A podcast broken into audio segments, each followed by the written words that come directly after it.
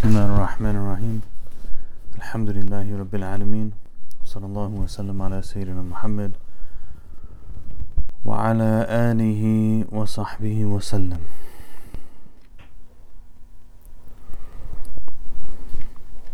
We're just going to start with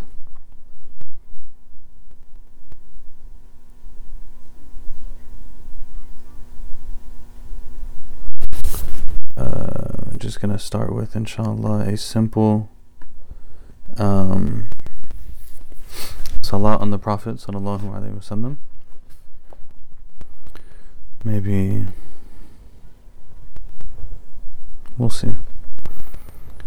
So uh, you can just say to yourself, and I'll just say it out loud. اللهم صل على سيدنا محمد وعلى آله وصحبه وسلم اللهم صل على سيدنا محمد وعلى آله وصحبه وسلم. اللهم صل على سيدنا محمد وعلى آله وصحبه وسلم. اللهم صل على سيدنا محمد وعلى آله وصحبه وسلم. اللهم صل على سيدنا محمد وعلى آله وصحبه وسلم. اللهم صل على سيدنا محمد وعلى آله وصحبه وسلم. اللهم صل على سيدنا محمد وعلى آله وصحبه وسلم. اللهم صل على سيدنا محمد وعلى آله وصحبه وسلم. اللهم صل على سيدنا محمد وعلى آله وصحبه وسلم. اللهم صل على سيدنا محمد وعلى آله وصحبه وسلم. اللهم صل على سيدنا محمد وعلى آله وصحبه وسلم. اللهم صل على سيدنا محمد وعلى آله وصحبه وسلم. اللهم صل على سيدنا محمد وعلى آله وصحبه وسلم. اللهم صل على سيدنا محمد وعلى آله وصحبه وسلم. اللهم صل على سيدنا محمد وعلى آله وصحبه وسلم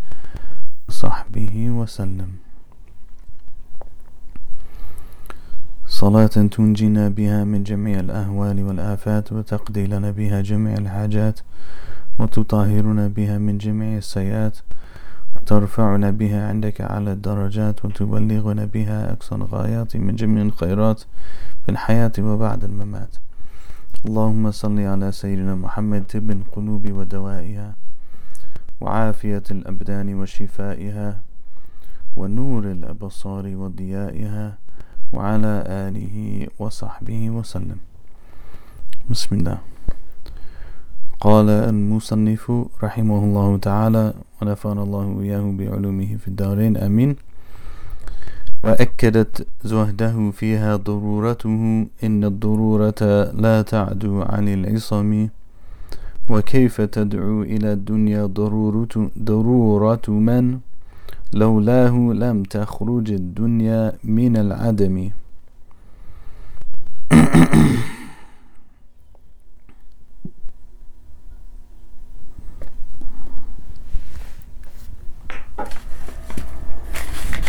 So he said his neediness, his dire neediness, sallallahu alaihi wasallam,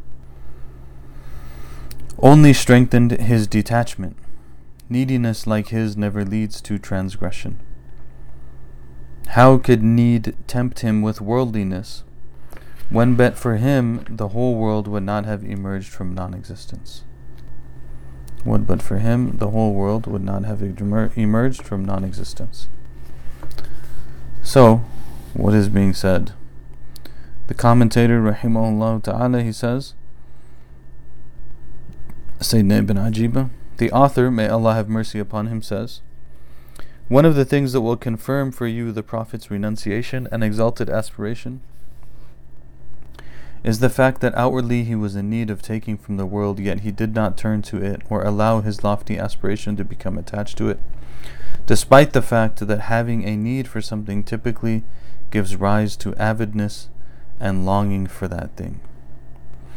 This shows that the Prophet's renunciation wasallam, was from choice. For the world was brought to him lock, stock, and barrel, and kings, out of their awe for him, lavished him with gifts and war spoils were brought to him. Yet despite all of that, he would spend the night in hunger, and passed away with his armor mortgaged to him.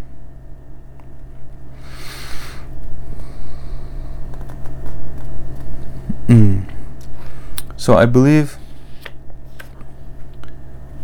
uh, yeah, the last verse we had was the one which says, Lofty mountains tried to tempt him with turning to gold but he showed them the height of his own loftiness. Sallallahu Alaihi Wasallam. So the mountains they offered to be turned to gold, to be given to the Prophet Sallallahu Alaihi Wasallam, and he showed them what a true mountain is. Sallallahu Alaihi Wasallam. Now this is continuing on this theme, and saying that you know his his neediness. Normally, when someone's in need, that increases their attachment right, to worldly things in a sense.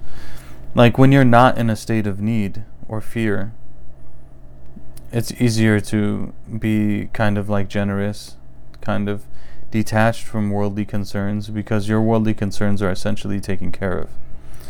Uh, but usually, when the concerns are greater, then that would lead to a higher level of detachment. But here, in the case of the Prophet wasallam, his need actually only increased him in his detachment. Because a neediness like his will never lead to transgression. Um, it will never. It it can't. It, it can't overcome the protection that Allah has given him, subhanahu wa ta'ala, from, from being committed to these things.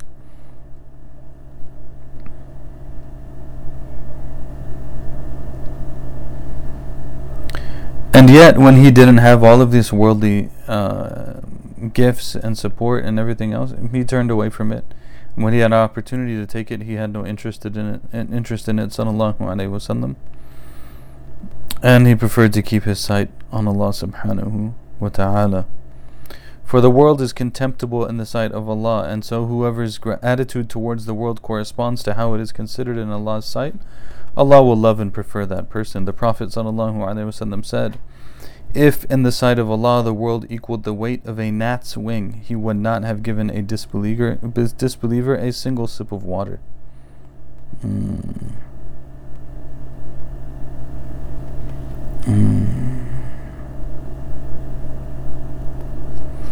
So this gives you the state of the world.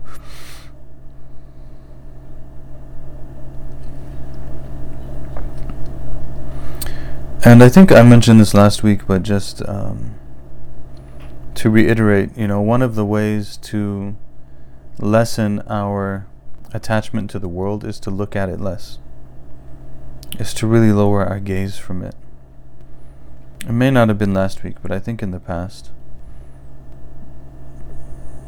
And you know, subhanAllah, one of the things that they said about Sheikh Rayan, Allah yarhamu, was that he used to always look at the ground a lot which was one of the descriptions of the Prophet sallallahu alaihi wasallam, right? Is that he would be constant in his looking at the ground. They asked Sheikh Rayan, why is he always looking at the ground? And um, one of the things that basically he was saying is that when you, you know, the quality of the believer is that they're cons- they they only busy themselves with what, that which is of concern to them. And when you're looking around a lot, he said, then inevitably you will pass judgment on a lot of things without even really thinking about it. So you might look at someone, you don't really think about it very much, but you think to yourself, that person's short, or that person's tall, or that person's a little bit overweight, or that person's a little bit underweight, or that person their clothes is whack, and that person their clothes is nice, and whatever it might be. But inevitably, you will pass judgments on creation. And so what he was telling the, the students is that, you know, it's better to just not see it. Then you don't have to worry about passing judgment on it.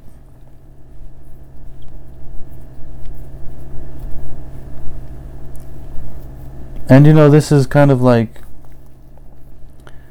sometimes with social media, one of the one of the pitfalls. I mean, I, I stay on because there's many benefits, but one of the pitfalls is the Prophet sallallahu alaihi wasallam. He used to tell his companions not to relay things to him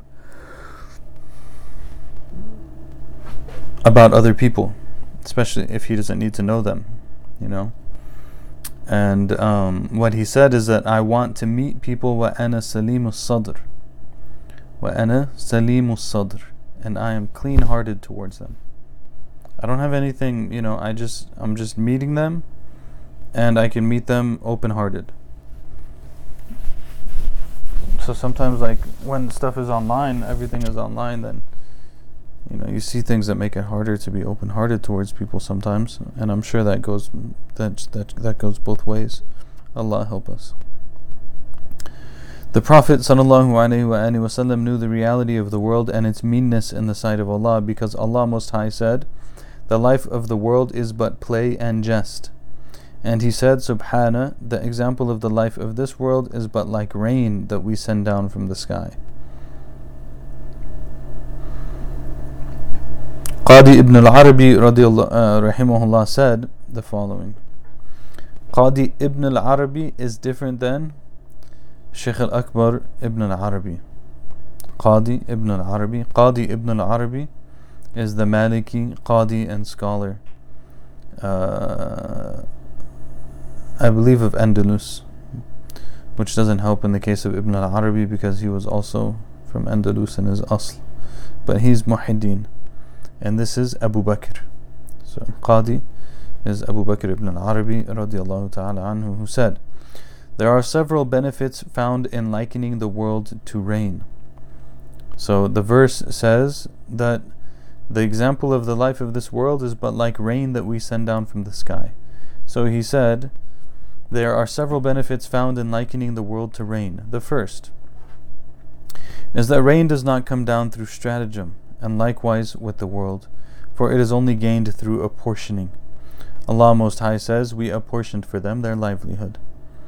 The second benefit lies in the fact that rain comes down on account of begging, longing, and fervent prayer. Likewise, the world and its provisions are obtained through longing and supplication. The third benefit is that in one place rain is a cause of life, and in another place it is a cause of destruction. Likewise with wealth, for the one who deserves it. Wealth is a cause of obedience, and he spends it for the sake of good. But for the one who does not deserve it, wealth is a cause of destruction and transgression, and he spends it on different types of disobedience. The fourth benefit is that rain is beneficial when it comes down in a measure that is needed, but harmful when it comes down more than needed. Likewise with wealth. If it is enough for one's needs, it is beneficial and pleasurable for him, and if it exceeds that, it harms him and he transgresses the limits with it and may neglect its rights that are due upon him, or spend extravagantly on his desires. So, all of these possibilities are there uh, for the rain in the way that it comes down, in the way that it comes down. Uh, so, this is again related to the nature of this world and the Prophet ﷺ and his attachment, um, his detachment from this world. Sallallahu alaihi wasallam.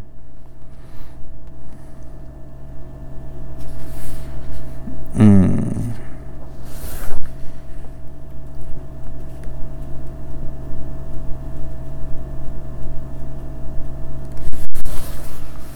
Um.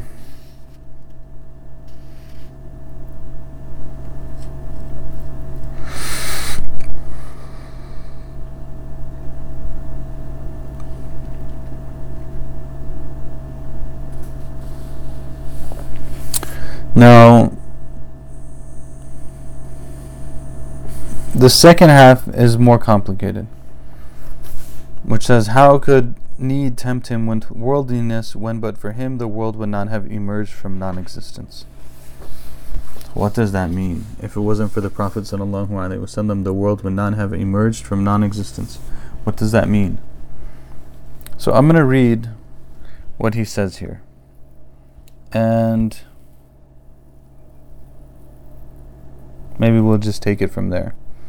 This is a reference to the idea of the Muhammadan light. The Muhammadan light, or the Muhammadan reality, al haqiqa al Muhammadiyah. And this is a topic that was talked about by many of the scholars. And it's a topic that has some level of disputation surrounding it. Because many of the ahadith that are talked about in this regard are questionable. And so, you know, there's a lot of debate that that revolves around this. Uh, but if we don't bring it up, then we can't understand what the author meant, regardless of whether or not one takes a position that they agree. It's not a it's not an issue of like um, salvation. You know what I mean? If one doesn't feel comfortable with this, you know, alhamdulillah. But um, he brings a long narration here that he attributes to Sayyidina Ali radiallahu ta'ala anhu um, so I'm just going to read it because there's not really any way around it. Okay? Our master Ali ibn Abi Talib radiallahu ta'ala anhu said, When Allah Most High willed to create the cosmos, spread humanity, and originate the marvels of existence, He arranged the creation into images like fine dust, dust particles, haba, before outstretching the earth and erecting the heavens. And He was singular in His sovereignty and one in His dominion. Then He prepared a light from His light and a portion of it shone and radiated, and that light gathered in the midst of the subtle images, suwar, and joined with the image of our Prophet Muhammad sallallahu alaihi wasallam. So he spread humanity as these particles of dust, and he took a light from his light, and that light mixed with went went to all of these pieces of dust and the one that was the image of the Prophet wasallam and connected with that one. Allah said, Exalted and sublime is He. You are the chosen and elect. You are the repository of my light and the treasure of my guidance. It is for your sake that I shall spread out the earth, mix the waters, erect the heavens, and create reward and punishment, and the paradise and hellfire. Then Allah concealed His creation in His unseen and withdrew it in His hidden knowledge. Then he erected the worlds, spread out time, mixed the waters, set into motion the ocean's foam, and drove the winds. Next he set his throne upon the water, and outstretched the earth upon the water's surface. Then he called it to obedience, and it responded with submission. Then he created the angels from light that he formed, and connected his unicity with the Prophet Muhammad, with the prophethood of Muhammad sallallahu alaihi wasallam. Thus his prophethood was attested to in the heavens before he was sent to the earth. When Allah created Adam, Adam's virtue was made clear to the angels, and Allah had shown them the unique favors granted to him from his pre eternal knowledge, instructing him in the names of things after he made him a prophet. Allah made Adam a niche, a mihrab, a Kaaba, a door, and a qibla, to which the pious and spiritual beings and lights all prostrated. Then Allah informed Adam of what was deposited in him and disclosed the immensity of the trust he was made to bear, after having disclosed the immense uh, after having named him an imam in the presence of his angels. The Prophet Muhammad had a portion of this good, half of which was deposited light. Allah continued to conceal this light under the vicissitudes of time until Allah made Muhammad وسلم, distinct in his own physical form, after which he invited mankind outwardly and inwardly and encouraged them secretly and publicly, and brought to man's attention the pre eternal covenant that was made in the spiritual realm before the creation of the physical forms. Whoever acknowledges him will have grasped a portion of his primordial light that was prepared, and been guided to his secret and gained clarity as to his manifest stature. But whoever is confounded by heedlessness will be humiliated by Allah's wrath. May Allah be pleased with him and pour out to us from the ocean of his sciences and knowledge. Ameen. It should come as no surprise that Ali says this, for he was the gateway uh, to the city of the Prophet's knowledge. Sallallahu alaihi wa alihi wasallam. So I think we'll just leave it there. Um, if you want to look up the Muhammadan light or the pro, you know, I'm sure you can find all kinds of debate online and um, different opinions and stuff. Probably most of it will be against, but if you look hard enough, I'm sure you can find something for it too. Um, and again, it's a matter that is disputed in Muslim history. Um, well. I don't want to get too um, caught up in that. But the idea is that the Prophet Sallallahu Alaihi wasallam on this uh, concept was basically like in other narrations that are not mentioned here. The narration in particular that's famous is the narration of Jabir ibn Abdullah radiallahu ta'ala anhu. He asked the Prophet sallallahu alaihi wasallam, what was the first thing that was created? And he told him, Nuru Nabiyak. He told him the light of your Prophet.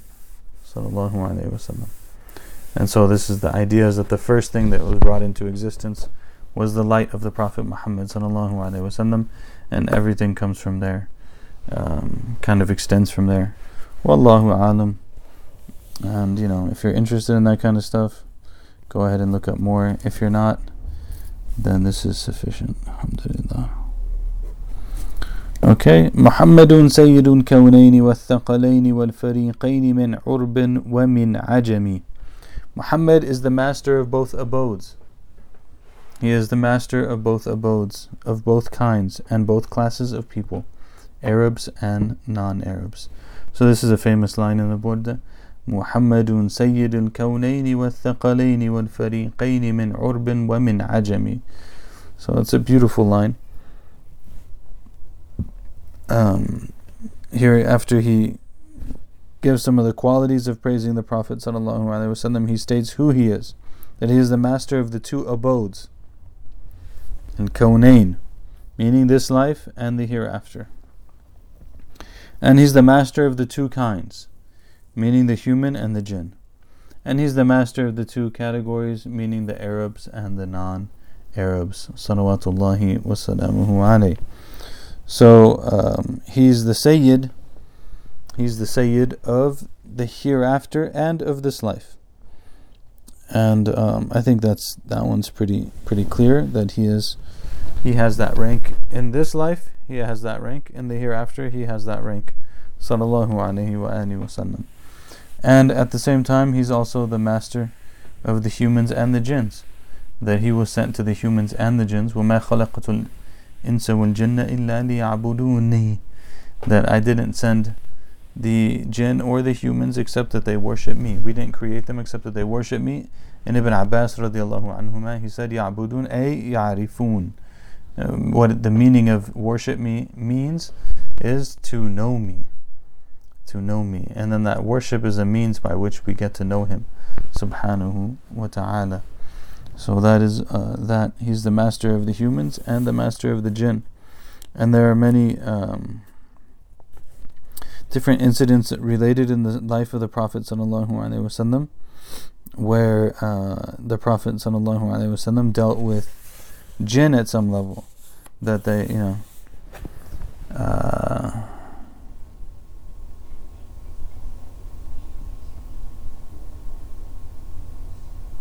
What is the verse?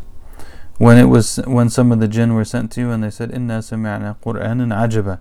They said, We've heard an amazing recitation. يهدي إلى الرشد فآمنا به ولن نشرك بربنا أحدا. You know, Surah Al-Jinn tells that story. So that the Prophet ﷺ was sent to the jinn, and the jinn, some of them heard it, and they were like, wow, this is amazing. They went to their people. They called them to follow the way of the Prophet ﷺ, and they faced what they faced with their people. But in any case, all, all throughout it, the Prophet ﷺ is calling the jinn um, to Islam.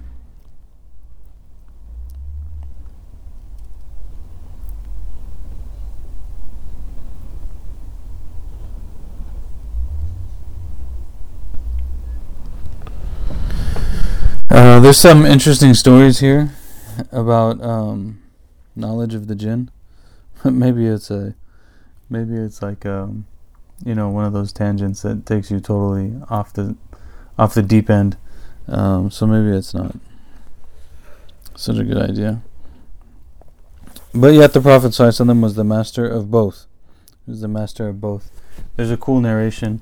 There's a little bit of debate around it, but there's a cool narration of of Ibn Abbas, Ibn Mas'ud radiallahu an, when he went with the Prophet sallallahu alaihi wasallam on one night, where the Prophet told him he's going to go make da'wah to the jinn, like who's going to come with me, and uh, eventually he agreed, and they they go out to this place, and the Prophet sallallahu alaihi wasallam draws a circle in the sand, and he tells he tells him you stay you stay in this circle and no matter what you see or what you hear you do not leave this circle. And then the prophet Wasallam went forward and started to call the jinn and whatever happened happened you know um, so he's he's he is the sayyid sallallahu alaihi wasallam he is the sayyid in every way before his message after his message um, of the Arabs of the non-Arabs of this life of the next life he is a Sayyid. He is a Sayyid. He has a Siyada. He has the rank of leadership over everything. Sallallahu alayhi wasallam. That's why Sayyid al-Kawnaini wal-Thaqalaini wal-Fariqaini min urbin wa min ajami. Salawatullahi wa salamu alayhi. And uh, part of his Siyada on the Day of Judgment in the hereafter, his leadership in the hereafter is his intercession is his intercession. That's you know shows how high his rank is on that day, sallallahu alaihi wasallam, that he has this right to intercede on behalf of people from his ummah, asking Allah subhanahu wa taala to be merciful with them and to forgive them. And um, this is what we ask when we make. This is so essential that that's what we're asking when we make the adhan. اللهم رب هذه الدعوة التامة والصلاة القائمة O, uh, o Allah, the Lord of this uh, uh, this complete call and coming prayer آتي سيدنا محمدا الوسيلة والفضيلة وبعث الله مقاما محمودا الذي وعدته So give him al-wasila and give him um, al-fadila and al maqam al mahmud. So they say all of these things are kind of related to his intercession. Sallallahu alayhi wa He said, I am the first intercessor and the first whose intercession shall be accepted, and I am the first person for whom the earth shall be cleft on the day of judgment. And he said, Sallallahu Alaihi Wasallam, I was a prophet when Adam was between clay and water. Uh, the other one is Bainu Ruhi wal Jasad. The one that's stronger actually is Bainu Ruhi wal Jasad. I was, uh, I was a prophet when Adam was between the spirit and body meaning he wasn't actually Adam yet, really, and the Prophet sallallahu alaihi wasallam was a prophet. نبينا الناهي وال نبينا الآمر والناهي فلا أحد نبر في قول لا منه ولا نعم Mm. We're going to just finish the section and then we're going to stop for the day, inshallah. نبينا العامر الناهي فلا أحد نبر في قول لا منه ولا نعم Our Prophet who commands and forbids, none is more true than him in saying yes or no. None is more true than him in saying yes or no. Sallallahu alayhi wa wasallam. The author, may Allah have mercy upon him, after having mentioned the noble name Muhammad, says that our Prophet is of lofty rank and magnificent status in the sight of his Lord. Allah tasked him with prophecy and invested him with revelation, and sent him as a warner and giver of glad tidings, and as one who commands and forbids. The Prophet ﷺ is the commander who conveys from Allah, and he is the forbidder, he commands every beautiful deed and forbids every odious statement or action. The odious is what the sacred law declares odious, and the good is what the sacred law declares good. This is the position of the majority of Muslim scholarship.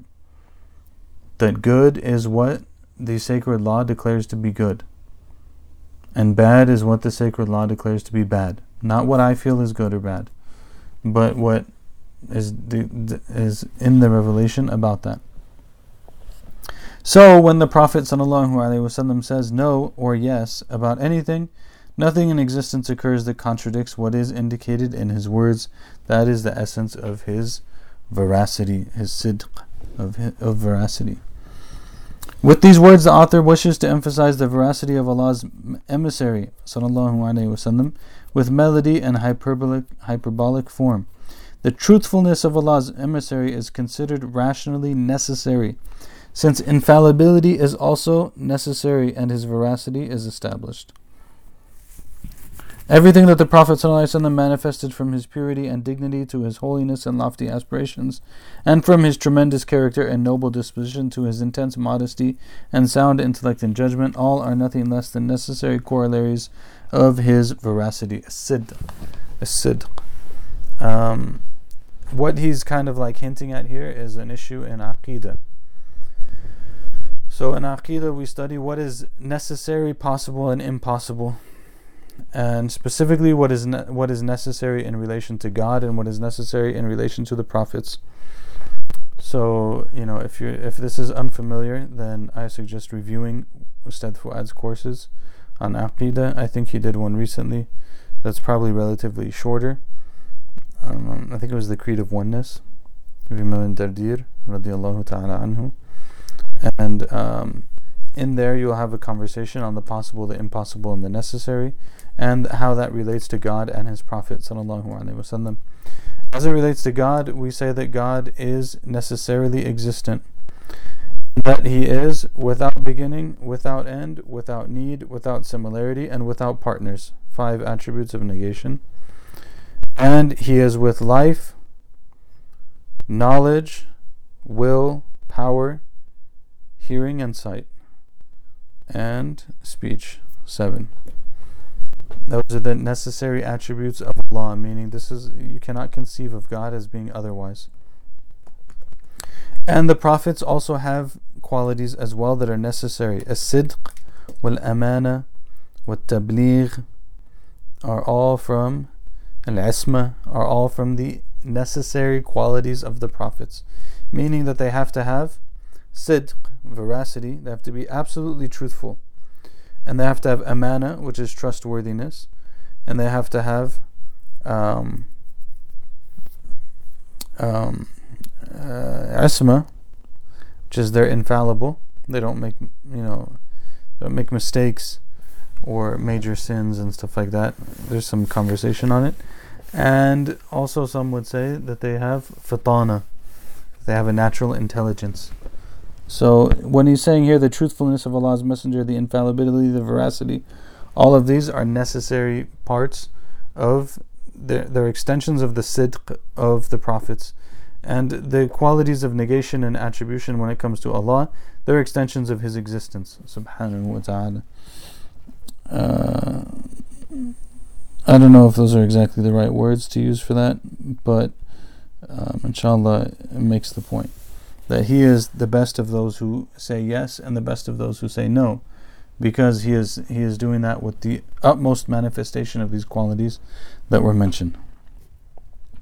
The prophet ﷺ was recognized as possessing these character traits during his youth and after he was tasked with the prophetic message and he was even called the veracious and trustworthy as-sadiq al-amin he promoted and encouraged truthfulness with his statement, Be truthful, for very truthfulness leads to goodness, and goodness leads to paradise. A man will continue to speak the truth and be intent on truthfulness until he is written as a truthful person with Allah. Uh, and in another report, someone asked, O emissary of Allah, can a believer be miserly? The Prophet said, Yes. The man asked, Can he be a coward? And he said, Yes. The man asked, Can he be a liar? And the Prophet said, No. So, you know, that doesn't mean if someone lies, they're not a Muslim anymore. It just means that this is not a character trait. This one has a deep conflict with what it means to be a Muslim. A deep, deep conflict, the liar.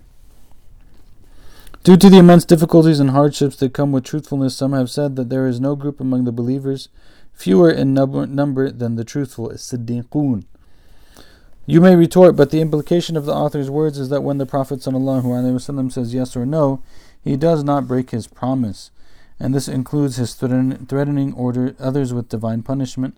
However, it is considered praiseworthy to forego a threat, as the poet said, such and such. Um,